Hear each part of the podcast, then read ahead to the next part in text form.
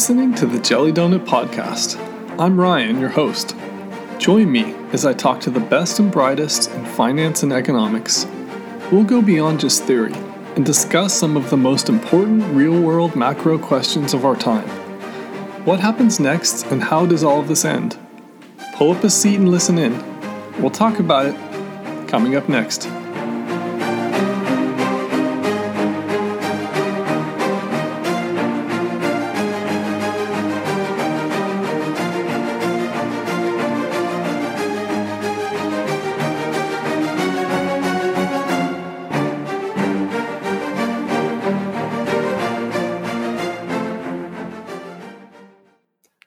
Today in the show, we have Ben Hunt. Ben is the Chief Investment Officer at Second Foundation Partners, a consultant for large institutional investors. He's the author of Epsilon Theory, a newsletter and website that examines markets through the lenses of game theory, history, and nature.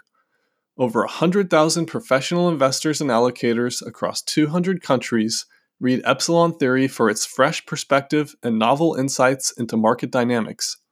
In prior positions, Ben has managed a billion dollar hedge fund and served as chief strategist for a $13 billion asset manager. He has a PhD from Harvard University, was a tenured political science professor, and has co founded three technology companies. Enjoy my conversation with Dr. Ben Hunt. Ben, welcome to the podcast. Great to be here. Thanks for having me. So the first thing I like to do to start out with guests is to talk a little bit about what you were doing professionally during the global financial crisis. Obviously, to kind of set, set the stage, we had, you know, S&L crisis. We had the bailout of long-term capital management. If anybody read uh, When Genius Failed, you know, we've had crises along the way, but nothing like we had in 2008. You've talked a little bit about uh, Lehman and Repo 105 in, in some of your writings at Epsilon Theory. So take us back to that time and, and really what, what was going through your mind.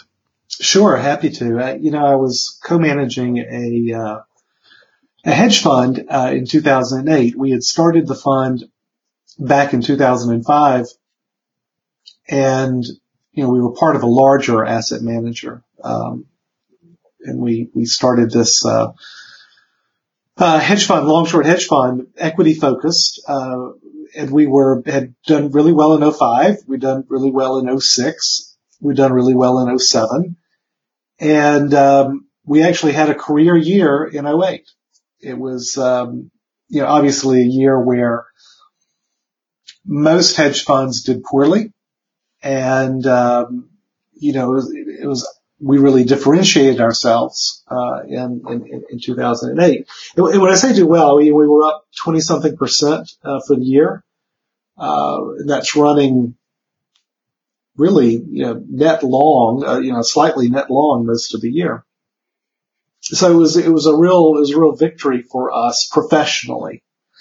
Right. And, and so, uh, you know, whatever other successes I've had in the investment world, since 2008, uh, you know, over the last 11 years, I, I think really stem from um, doing really well for our clients in a in a really terrible year. And what I would say though is that the the the what what my experience in 08, you know, really really changed over the course of the year.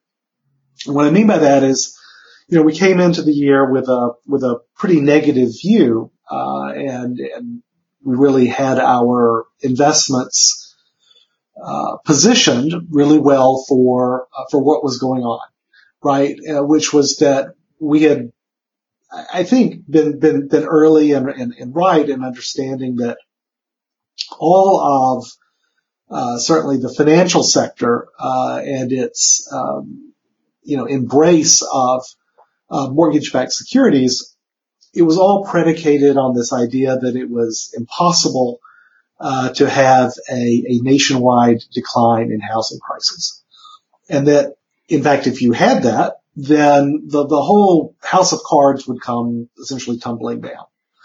And so, um, you know, we were well positioned for that, and we, you know, zigged and zagged in, in, in good good fashion throughout throughout the year, and uh, so we were making money. And in this business, when you're making money, especially when other people are not, uh, it's a lot of fun. And and and I, right. you know, it's um, you know, it's it's it's a great feeling. And then I remember uh, it was towards the um, you know the September of of 08 when uh, the stresses, the real stress began at Lehman. You're having the meetings at the the Fed and Treasury, and you know you're kind of waiting to see what news would come out of, of these meetings. Were they going to let Lehman go? Were they going to try to do some sort of bailout? And of course, the the result was that they did let Lehman go. And I, I remember that morning we were really well positioned in our investments for this, and so we're, we're making a lot of money. And, and I just remember vividly thinking to myself uh, that morning, well, wait a second, we're, we're doing really well here, and what, but what if there's no one left to pay us our money? and and it was about that time where I started to get a couple of calls from from from people I knew at at, at Lehman uh, who were describing to me now they're, you know, packing up their stuff in boxes and, and, and, and you know, walking out, being, being, being shown out the door. And it, it all of a sudden became, uh, no fun at all, uh, when, when, when Lehman went out. It, um, uh, my perspective on, on everything changed pretty dramatically, uh, where for the, for the first time, it was very clear to me that, that, that we were we were at the edge of a a real precipice here, um, because there there really was a chance for the whole ball of wax to come unglued.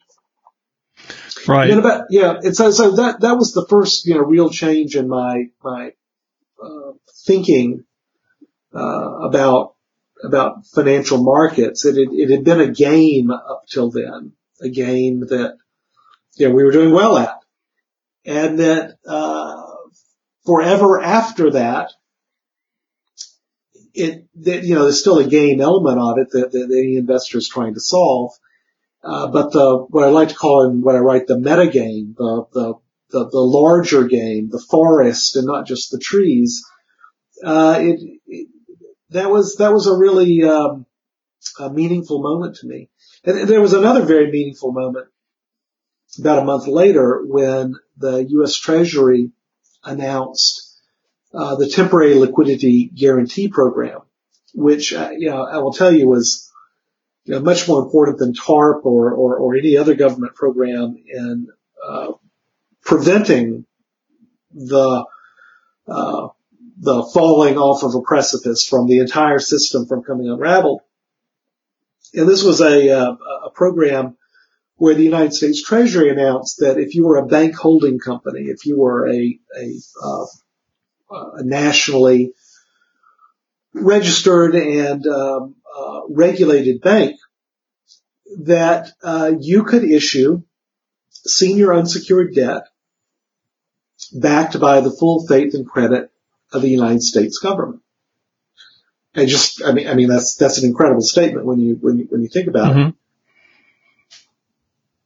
Over the next two days after the, the Treasury made this announcement, both Morgan Stanley and Goldman Sachs became federally registered and regulated bank holding companies. They, they, they had not been before. And then over the, a, a period of a couple of months, both Morgan Stanley and, and Goldman, Goldman Sachs issued tens of billions of dollars in uh, unsecured debt that was uh, essentially co-signed by the U.S. government mm-hmm. and saved those two firms.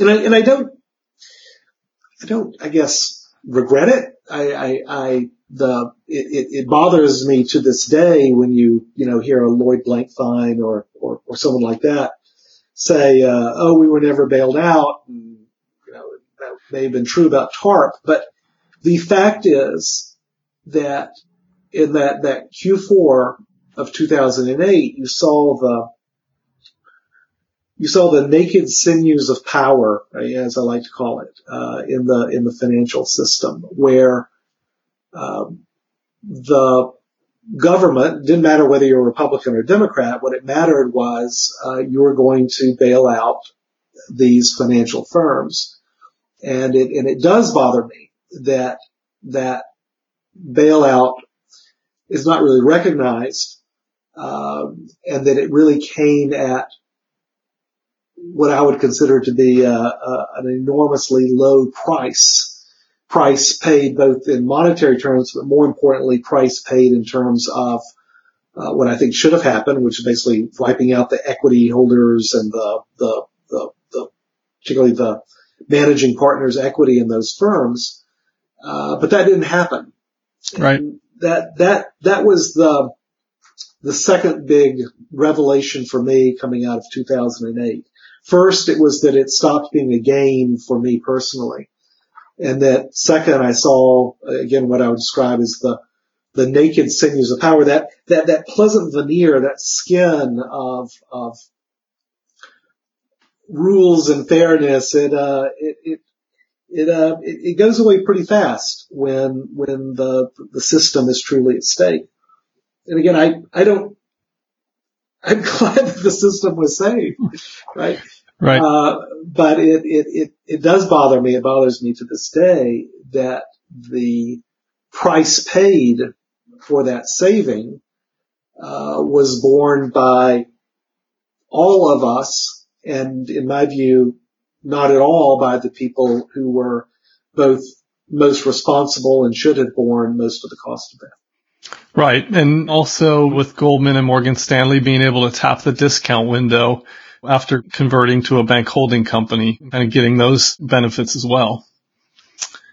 Well, you know, there's a, this is true for the entire banking sector. And again, I get it. I, I get it. So, so, you know, the, the system we have in our country, and you really saw this play out in 2009 going forward when the, the, the Fed launched uh, quantitative easing. Uh, that is, you know, buying stuff, uh, particularly uh, ultimately they, they bought some mortgage-backed securities, but mostly U.S. treasuries. And the way it, you know, works here, as opposed to, to other countries, the Fed doesn't buy those securities directly from the treasury. It doesn't monetize the debt directly in that respect. It's not, it's not one arm of the government buying debt from the other arm of the government. Right.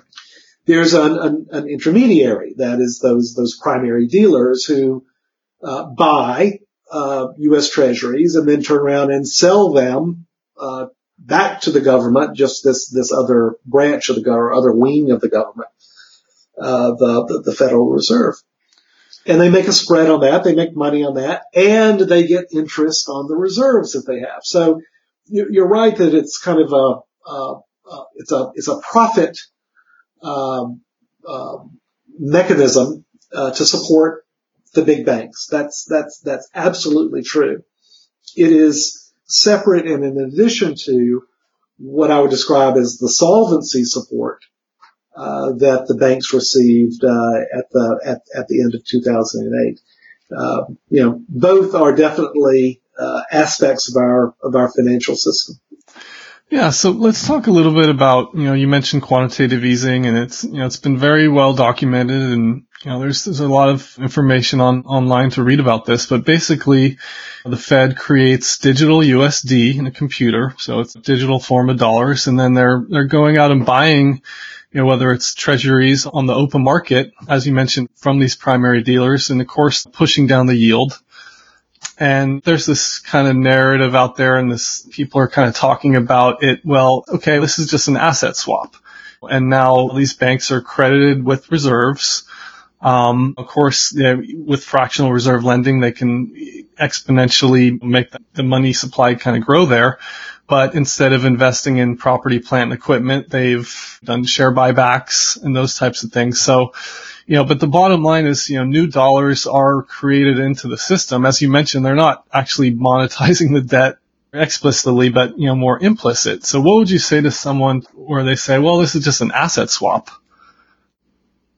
Well, what I would say is that the, the, the mechanistic impact of QE buying these securities and putting them on the Fed's balance sheet, that's not the, the, the, the real impact of, of, of what the Fed was doing. And it was never intended to be. Look, so, so mm-hmm. the, the, the way that QE uh, was supposed to work, and I believe very much did work. And, and, and let me say, you know, for the record, I think QE1 in, call it, you know, kind of March of 09, I think it saved the world. I think it was exactly what central banks are supposed to do. They are there to be that lender of last resort, to be that liquidity provider of last resort when the rest of the world is uh, so untrusting of any counterparty uh, that they don't make transactions. And it, it, it is it is literally the same thing. Well, it's not literally. It, figuratively, it's the same thing as the the heart of the global financial system stops beating.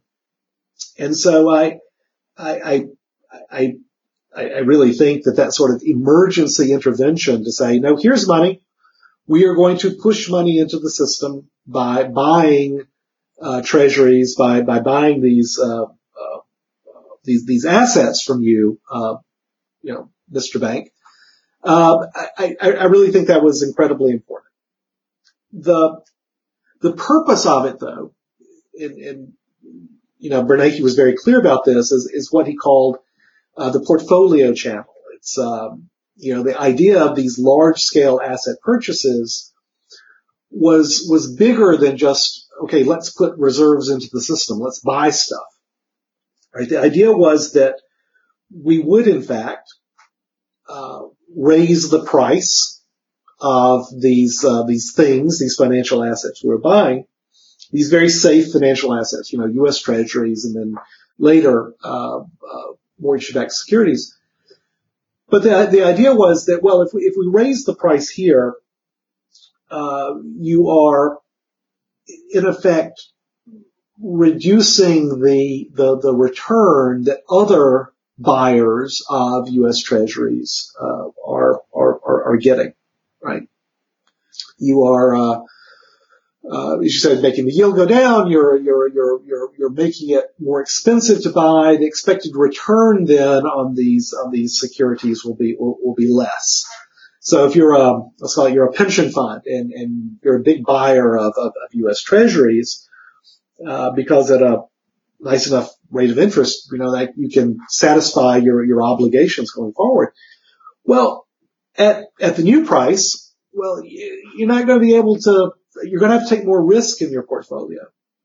So that, that buyer of U.S. treasuries, short dated U.S. treasuries is going to have to buy something a little more risky. Maybe something with a little bit more duration in it if they, if they still want to be, um, you know, uh, treasury buyers.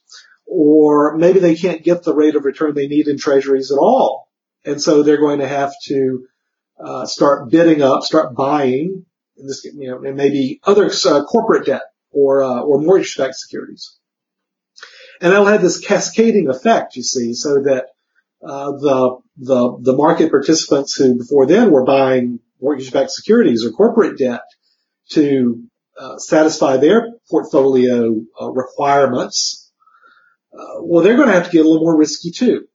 They're maybe going to have to go start buying equities, right? So it's the, the whole notion was that there would be this multiplier effect, this trickle down effect to force all market participants to take on more risk than they otherwise would choose to do.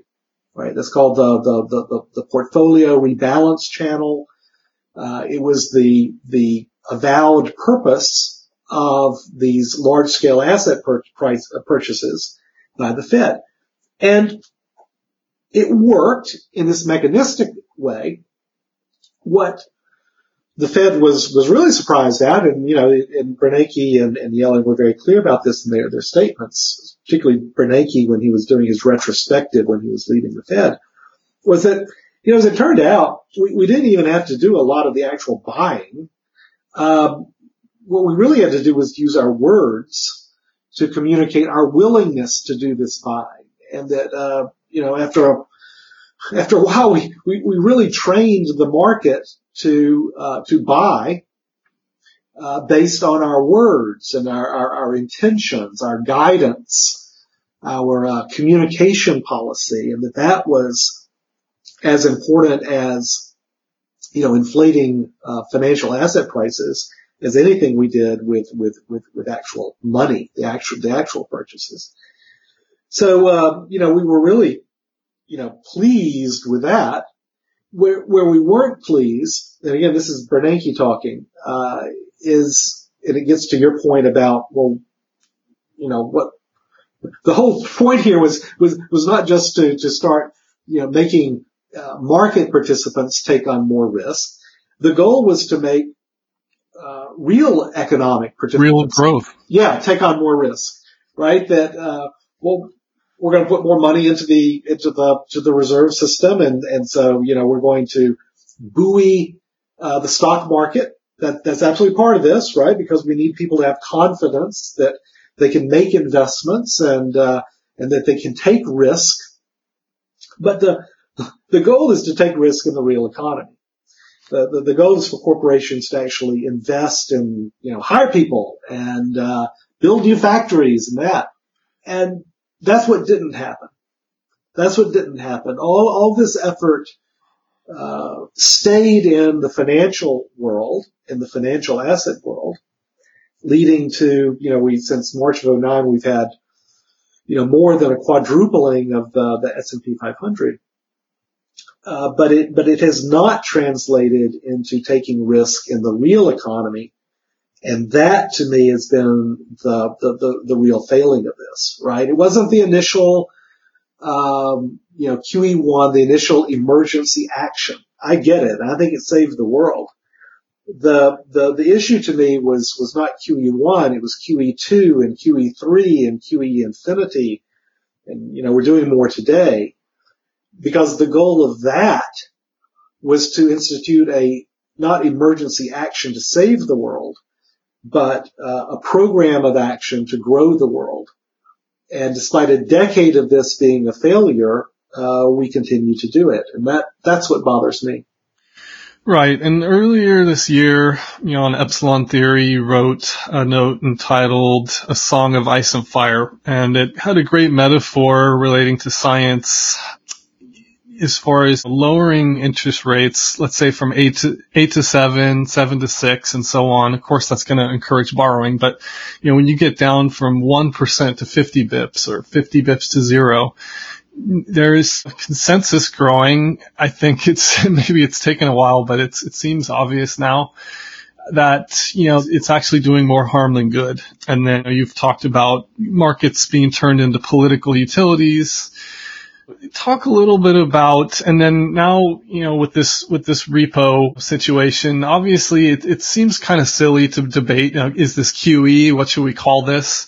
You know, before the crisis, the balance sheet was obviously, you know, the Fed was in there, ran up to, I think it was 800 billion, nothing compared to the four and a half trillion, uh, that it got up to. And then they said they were going to, you know, normalize the balance sheet. You know, it was going to be like watching paint dry yeah. and that quickly reversed. And so, you know, the bottom line is the balance sheet is growing again. It doesn't matter what it, what we're going to call it. So talk a little bit about, you know, and, and you do a lot of work on the narratives that have evolved, you know, over time and talk a little bit about that.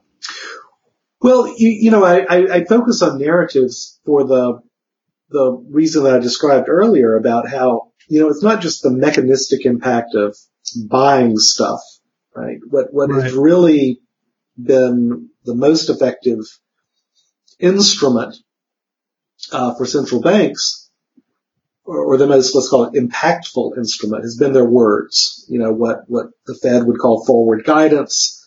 Um, you know what you know other central banks call their communication policy, and and that gets kind of the the other point I'd want to raise here because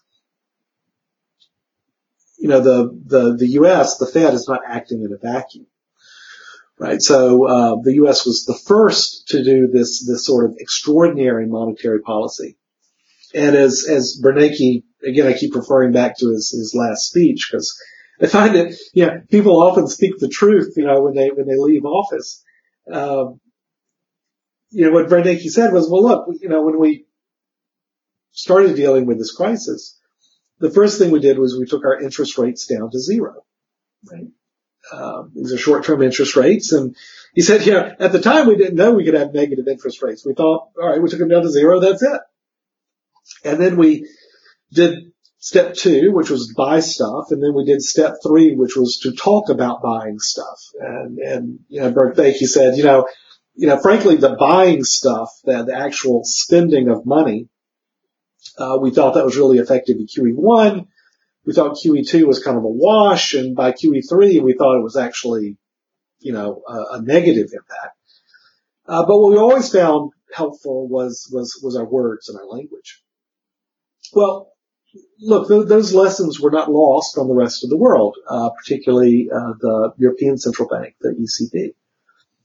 So uh, after a kind of a weird start where uh, the the head of the ECB, uh, Trichet, actually he wasn't buying stuff; he was actually shrinking their balance sheet uh, in the in the in the early days of the, of the crisis. Mario Draghi comes along and and they institute their own version of, of, of quantitative easing, of buying stuff. But rather than stopping with interest rates at zero, and here by interest rates we're talking about uh, essentially very short-term borrowing, overnight interest rates uh, that basically the interest rates that that other banks, the the banks in the banking system face. Right? Well, you, you know, the, the the Europeans said, well, you know, if going from, you know, one and a half percent to, zero is good, why don't we go from zero to, to negative one percent, right? Let's, let's penalize the banks for having money. Let's penalize uh, depositors for, for, for having cash money. Let's in a, in a sense fine them with negative interest rates unless they spend the money. Right? That's, that's the, that, that was the idea. But this is the problem with all of these sort of experiments, right? And, and, that's what these are. These are experiments that have never been tried in the, the, the history of money. Uh, you know, the, the, the, road to hell is often paved with good intentions, and the, and the intentions were good here, right? But, but it has paved the road of hell to hell because our, our human reaction to the words and the narratives that have to accompany negative interest rates which is essentially, oh my God, the system, the, the world is so bad, right? We are, you know, the future looks so awful that, you know, the price of money going way out, uh, you know, 10 years, 20 years, you know, we, we gotta pay you to, to, to, to, uh, to, you know, to lend you money. Right? The words associated with that, well, nobody's going to then rush out and spend. Right? Nobody's going to go buy something when when when, when, when that happens, right. right? So the, the, the impact of, of negative interest rates hasn't been to encourage real economic activity. It's it's it's only discouraged it. It's only discouraged it. I I like to. There's a there's an old uh, uh, Kurt Vonnegut novel uh, called Cat's Cradle, where there's uh, the invention of something called Ice Nine. It's a it's a, an isotope of water that uh, creates a, a, ice right in, in in room temperature water, and you know even more problematically, right? It any uh, you know free flowing water Ice Nine touches also becomes ice. Right? So once this gets out of the lab, once it you know, starts spilling, it spilled a little bit into the ocean. Well, over some period of time, all the world's liquid water becomes ice, right? And we all die. Yeah. we all die. That's the that's the the, the end of, uh, of, of cat's cradle. I, I, think of negative interest rates as like ice nine, uh, because you know once once you introduce them, it doesn't it doesn't create more liquid water, right? It, it, it actually makes the situation worse. Right. And, and, and this is the point of my note, which is that you shouldn't think about ice. You, you shouldn't think about, you know, lowering interest rates in, in what's called this, this linear monotonic sense, right? That there are lots of phenomena in nature and actually the actual transformation of liquid water into ice is one of them where when things get colder, right, they don't, they don't necessarily behave in the same way. And, and, and this is, this is true, frankly, for, for uh, liquid water, for like a, a, lake or a pond. You know, as, as water gets colder, it sinks to the bottom, right? And so, uh, uh, so that's why when you dive into, you know, a, a, a pond or a lake, the water is colder the, the, the, the, farther down you go, the deeper you go, right? We, we all know that. Right? But a funny thing happens when water gets really cold. When water gets really cold, it doesn't keep going down and sinking to the, to the, to the bottom, right? It doesn't become denser. At about four degrees centigrade, when you start getting colder below that, so three degrees centigrade, two degrees centigrade, and finally you're going to freeze at zero, you're going to become ice. No, water actually becomes less dense.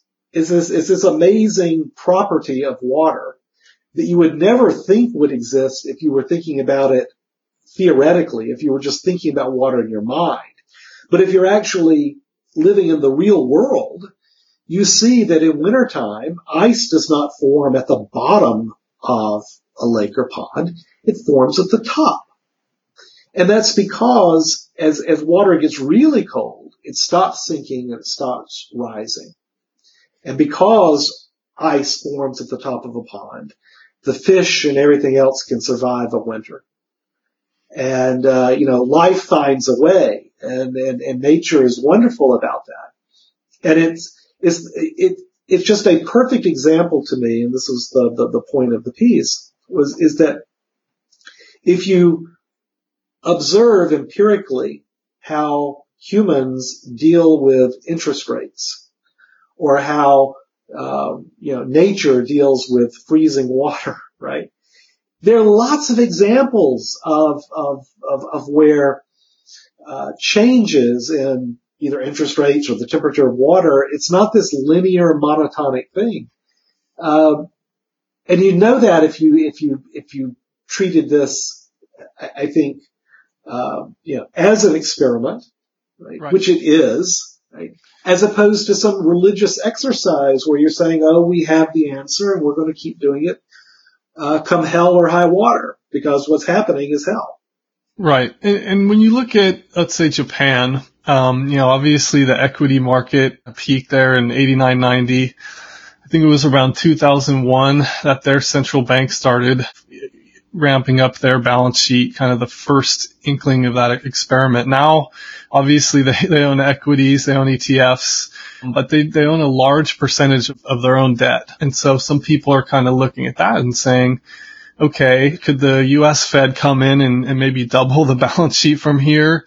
Um, if, if, if things get really bad or maybe there's going to be some fiscal stimulus, whether it's, you know, and, and you you wrote a great note talking about we're all MMTers now, depending which side gets elected, it, it, people are already talking about uh, a $2 trillion plan. And how would that be necessarily anything different? You know, the Fed has well, let's, let's call it around four trillion. Let's say they, they do a fiscal stimulus plan that's about half of that. That may actually jumpstart the real economy. So, do you see them ever being able to, to, to shrink the balance sheet, or or uh, and then what if we go down a scenario similar to Japan, where we maybe double down or triple down on this? Well, let me say this about Japan. I, I mean, Japan as a society, uh, as an economy, is in a demographic perspective dying. And, and, and, and I, and I, that, that, that is a, that is a literal truth. It's a much, much different demographic scenario. It, it is. It is. I, and I, I think I get what Japan's doing. I, I and I, I don't, I don't have a big problem with it. I, I, I think that if if you've basically given up on growth, right, right, and and and and you're saying, look, our goal is essentially, I'll call it palliative care, right? That we want to make our long decline as, as pleasant as possible for everyone. Mm-hmm. I get it. I get it. I get it. I, I, I, don't know that I would do a lot differently than, than, than what Japan is doing. I, um,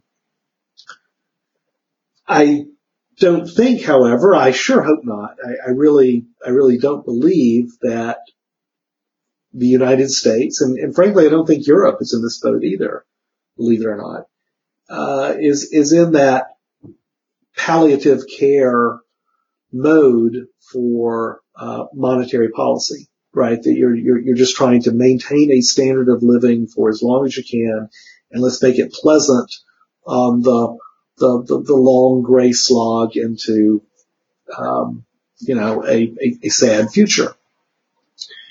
Uh, I think real growth is possible in the in the United States. I, I think real growth is possible in, in, in, in Europe as well. And and and what disturbs me, I'll say, right, and there are two things, right? The first is that the price you pay for this sort of palliative care is that you you create, it becomes a self-fulfilling prophecy, right? You create a zombie economy where you don't allow companies to, to, to, to default. You don't, you don't, you don't, you don't allow for failure. And, and so you create these, these, um, very, very, uh, uh, safe, stable, uh, and yet moribund uh, capital market entities. It's, it's the, the, the phrase I use is that what we're doing is we're transforming capital markets into a political utility, mm-hmm. right? Where we don't allow, you know, we're, we're essentially making it illegal for the market to go down 20%. This is happening all over the world. It's happening all over the world. And I, I, I get it because, you know, you know, the,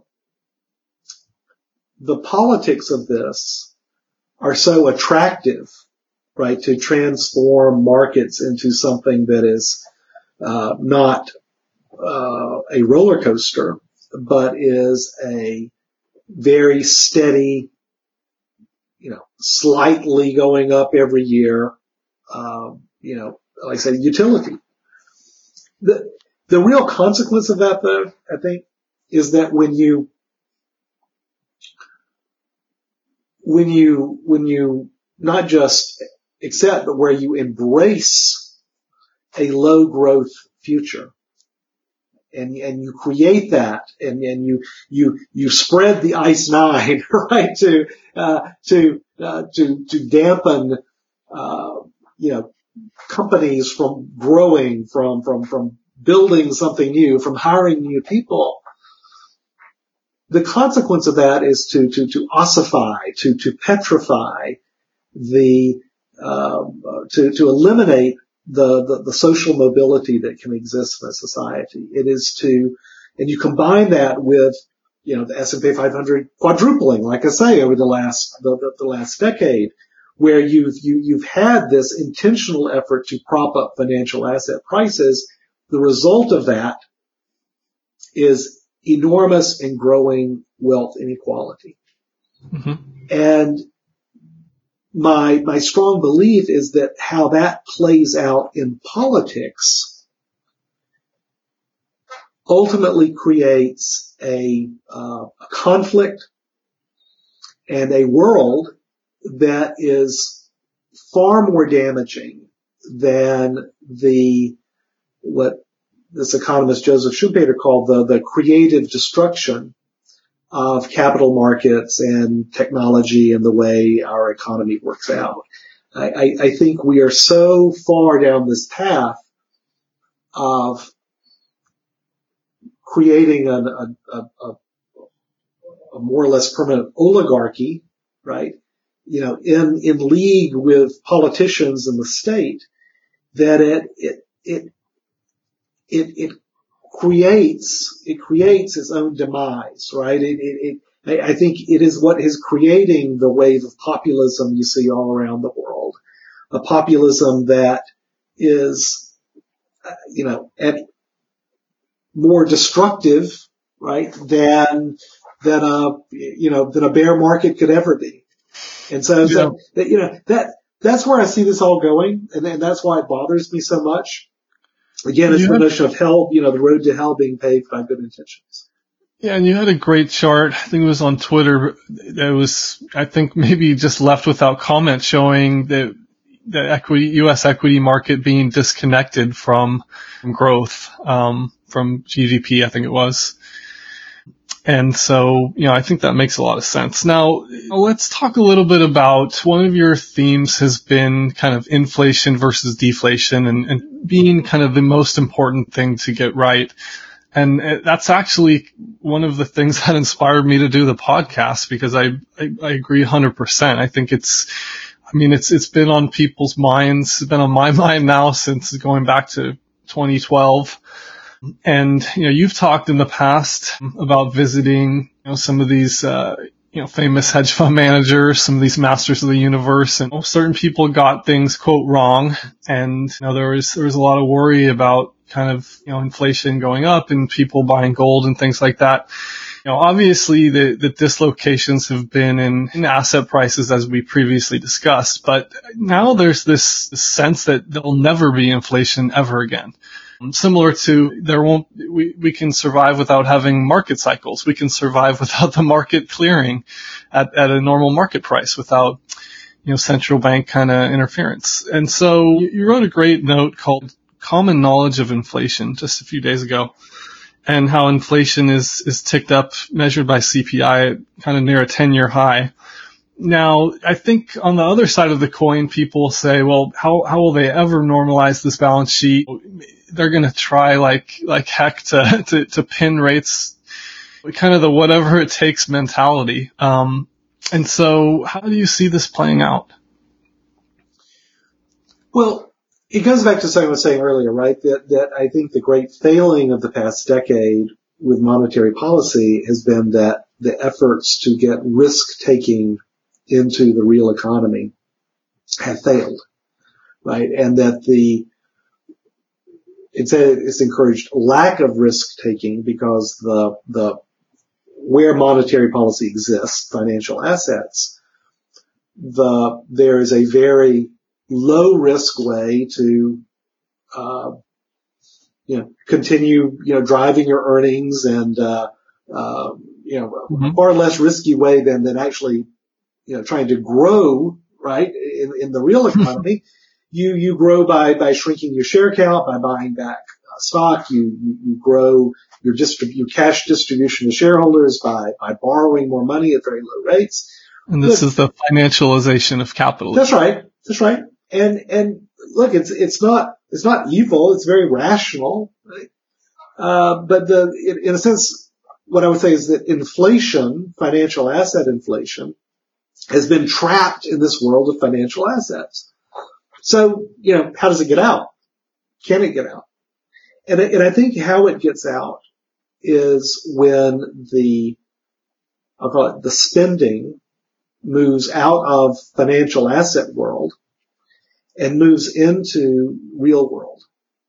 And I, and I think that happens, uh, this is what people mean when they talk about fiscal stimulus right? Mm-hmm. This is, this is what they're talking about. It's not, it's not a monetary stimulus. It's not the central bank buying financial assets and hence pushing the price up.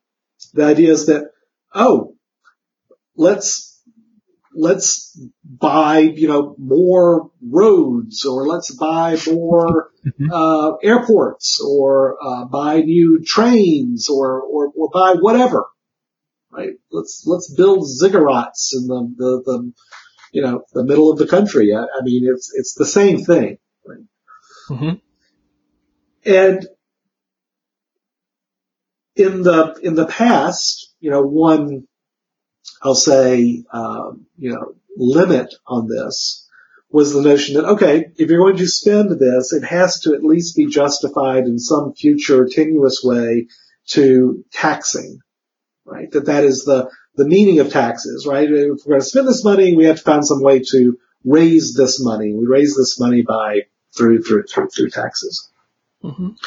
My my strong view, and this I, I think this is true whether you're on the you know Republican or Democrat, is that that that connection, that that thread, that line, that cord between taxation and spending has now been cut. Right? It's why we run trillion dollar deficits every year. Mm-hmm. Uh, and, I, and I think that's going to go up regardless of who's elected in, in 2020. I think it's going to go up across Europe, right? The, the, the austerity narrative that you have to pay for things as you go, it's gone. It's dead. And we're already near near hundred percent levels to to GDP on the debt, you know, load in the U.S. Yeah, but but see, this is what I'm saying. It's it's it's that we're a little bit over in terms of, of, of national, you know, debt to national debt to, to GDP, and, and and that's going to and it leaves at 200 and something percent. My my point is is that you know if no one cares, right? If if you don't think that tax, if you don't think that it matters, right, then that's going to happen. That's going to happen. But there are two consequences to this, right? One is that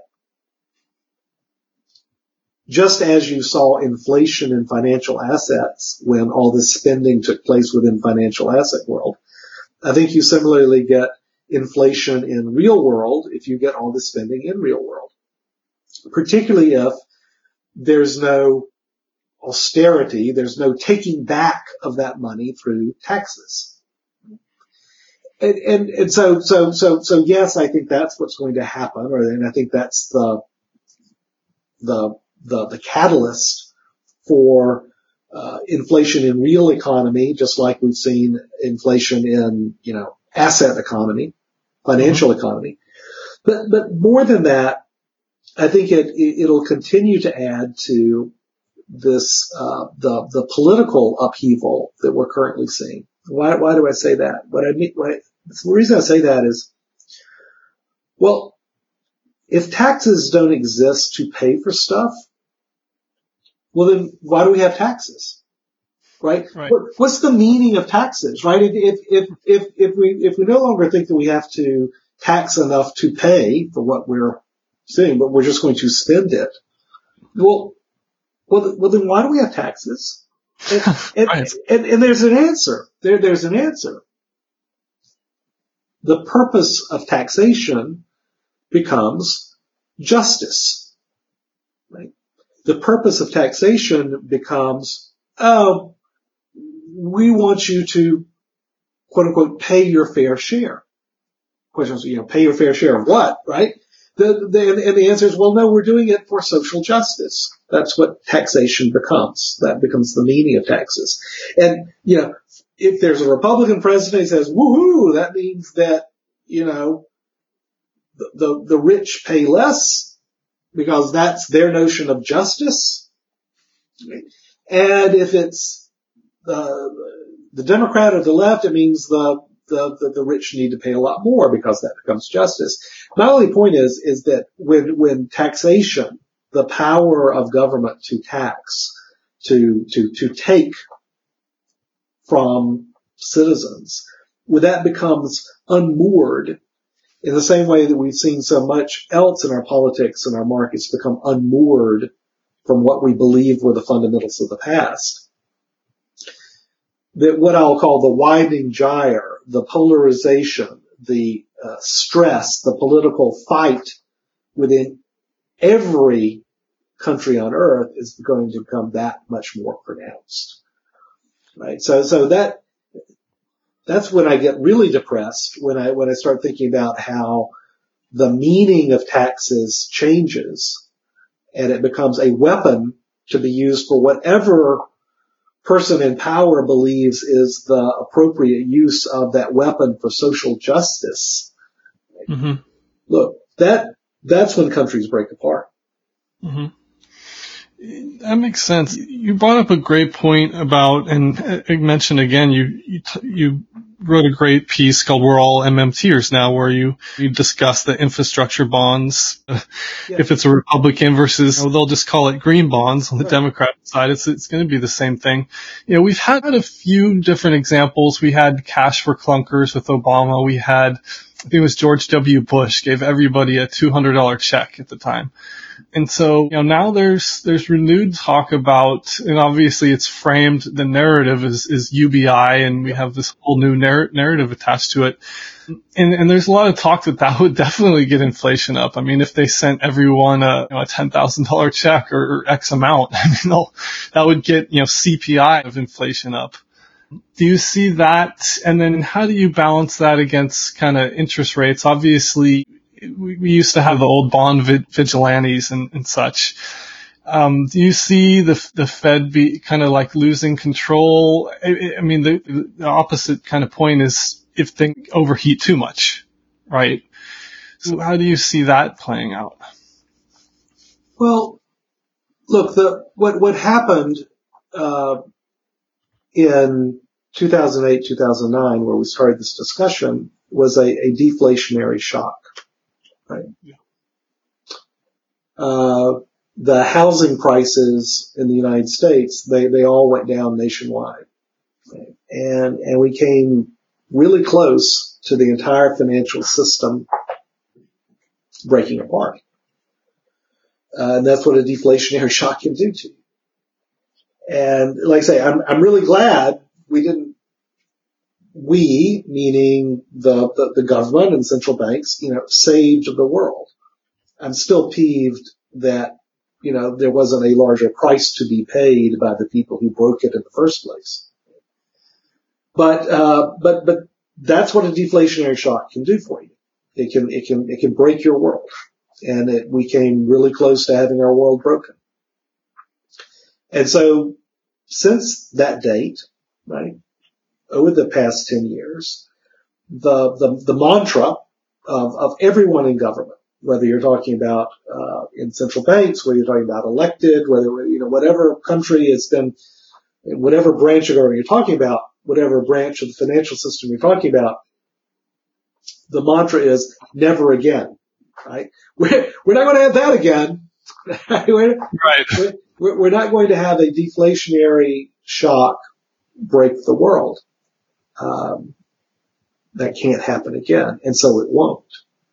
Right? So, so, so everything we've done for the past decade has been to, I'll use a World War II analogy to create, because you're always fighting the last war. We've created this Maginot Line, this this this huge system of forts and artillery and fortifications to prevent a, you know, invasion, you know, from, you know, rolling across the, the, the plains of Europe. Uh, we're, we're not going to allow that to happen again. You know, we're, we're not going to allow that, that deflationary shock to break the world again. But, and this is an overused line, of course, but, but, you know, it is that notion that history rhymes rather than repeats. And there is a way to break the world through inflationary shocks. And that's where I think we're going. It's a different kind of break, right? It's the kind of break that occurs through uh, political strife as opposed to, oh my God, the banking system just collapsed. Mm-hmm. Uh, but it is a breaking of the world nonetheless. Uh, and that's where I see us going. I don't, I, I don't think it's really possible to, you know, reverse these things. These are not mean reverting phenomenon. I think that, that what one has to do is, um, uh, prepare and endure and try to to uh, to to set the stage to to to be there when the break happens, uh, so that we can try to uh, try to fix the world again. Mm-hmm. Uh, that that's that's that's where I think we're going, and that's what I think one has to do.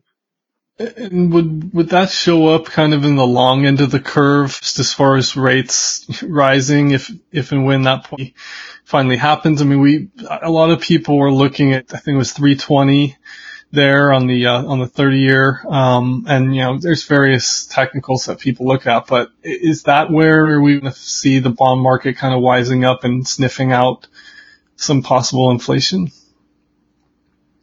I don't know. I really don't. Yeah. I, I, yeah. I, I think that what we're talking about here are changes in a, uh, I use these words like regime or state change. It, it's like that change between liquid water and ice. Yeah. Right. It's it, as opposed to, oh, it's, you know, a change from this, you know, this temperature of water to that temperature of water because, you know, interest rates can go up for good reasons and bad reasons, right? Interest rates can go up because, wow, our economy is really growing and, mm-hmm. uh, you know, it's, it's going to cost you more to, to, to borrow money given what, you know, you think you can do in, in real terms, uh, with, with a, a rate of return on that money. But then it can also go up because you think, well, I, I just don't think you're good for the money. I don't think you're good to pay me back. So I'm, I'm going to, I'm going to require more in interest rates because I, I think you've got credit risk here. Right. So mm-hmm. it, I'm, I'm always leery of, of, of trying to think in terms of price levels. Yeah. Instead, I think it's so important to, to, to think in terms of, um, what is the,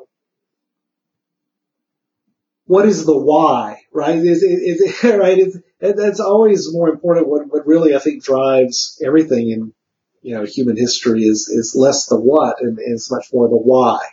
You know, what, what, what is the, what's the driver of, of, of, of human behavior, both, both politically and, uh, and in markets?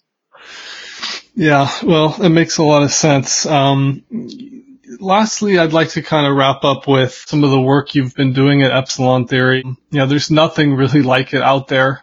Thank you. In my, in my view, and um, I know you've you've mentioned in the past that you, know, you, you have a growing uh, mailing list, and obviously there's a subscription uh, element as well, a couple different levels. But you know, you, could be pension CIOs, you know, bank execs, you name it, a very big audience, some of the largest institutional investors in the world and, you know, maybe talk just a little to close on some of the work you're doing on narratives and NLP. Well, it, it all goes back to this idea that I, I find what's been so impactful for good and for bad, you know, in, in the world over the, over the past 10 years has been the role of, of, of words and narratives, right?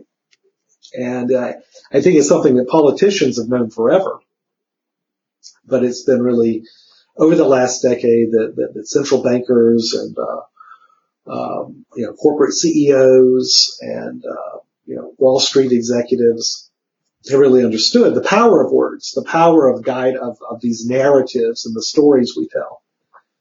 Uh, and so what what has also developed over the past 10 years is the technology to try to measure this. Right? So it's it's yes, what I, I, do a lot of is a lot of writing and and and uh, speaking about these these um, patterns of behavior that that you know we've been talking about here on on on your podcast. But what we're also doing is we're trying to apply these new technologies that, that go under this heading of what's called natural language processing (NLP) uh, to try to you know apply those uh, to the to the forward guidance and the words that politicians and uh, central bankers are using, so that we can do more than kind of wave our hands at it and say, "Oh, ain't it awful?" Uh, but we can actually try to, you know, measure how we're being influenced. Um, you know, both to to protect ourselves, right, but also to try to, like I say, to try to set the stage for what's next. So it, it, it's that research into the science of narrative uh, that I, I, think we we really are doing something that is um, something you can't find anywhere else. So that that's uh, that's probably what I'm most proud about. What we do at Epsilon Theory is that you know it's not just me ranting and raving about you know doing my grumpy grandpa bit, but it's uh, uh, actually trying to you know use new technologies to try to measure this to um, I think I hope uh, you know make for make for a better world uh, after these current dynamics play themselves out because they always do. Yeah, that's that's great. I mean, the one thing I, I think readers appreciate is is the honesty and the and the analysis and kind of that second level thinking because when you go on any institutional kind of asset manager's website, you know, it, it's all the same thing. It's just cookie cutter kind of content and it's you don't really get that kind of second level thinking and the, that truth element of calling out really what what's kind of going on. So, um, thank you, Ryan. That means a lot to me. It really does. It, yeah, and I think, uh, but you know, it's hard because, uh, and this is why I left the asset manager uh, to to to do epsilon theory as a you know purely independent, totally independent researcher and, and, and publisher. Because I, I think to be authentic, I, I think to, to, to speak truth, or at least how we see the truth, it, you, you have to be independent, right? And, and, and that's, that's, uh, that, that, that's hard to do these days, but it's, it, it's, it's why we thought it was really necessary to, to, to have that independence so we can have what we think is is our is our true voice here. Yeah. And lastly, you know, just kind of wrap up, I encourage everyone to go to the website and, and sign up, but why don't you just tell people how, how they can find you? Sure, sure. No, thank you. It's, uh, Epsilon Theory. Uh, that's the website, epsilontheory.com. Uh, we publish a ton of stuff and, uh, um, you know, we, we, we have some stuff uh, for professional subscribers. We have, uh, you know, we like to call it, you know, joining the pack, uh, for, uh, you know, when people want to, to, to get involved in what we're doing and, and, and have direct access to our research. But, uh, you know, 90% of what we do is, is, is out there, uh, free for everyone to, uh, to, to read and engage with. And we sure hope you will. Thanks for having me, Ryan. Well, thanks so much, uh, Ben. Really appreciate it. Anytime.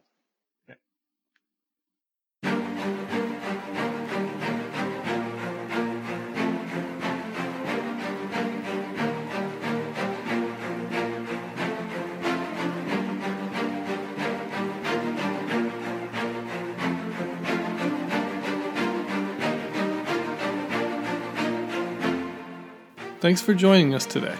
If you enjoyed the show, we encourage you to tell a friend. You can also support the show for as little as a dollar a month through our Anchor website. Just go to www.jellydonutpodcast.com. If you have feedback, find us on Twitter at jellydonutpod, or you can contact us via email at jellydonutpodcast at protonmail.com. As a reminder, all opinions expressed by guests are solely their own and do not reflect the views of their employer or any other affiliated entity. This podcast is for informational purposes only and should not be used as a basis for investment decisions or advice.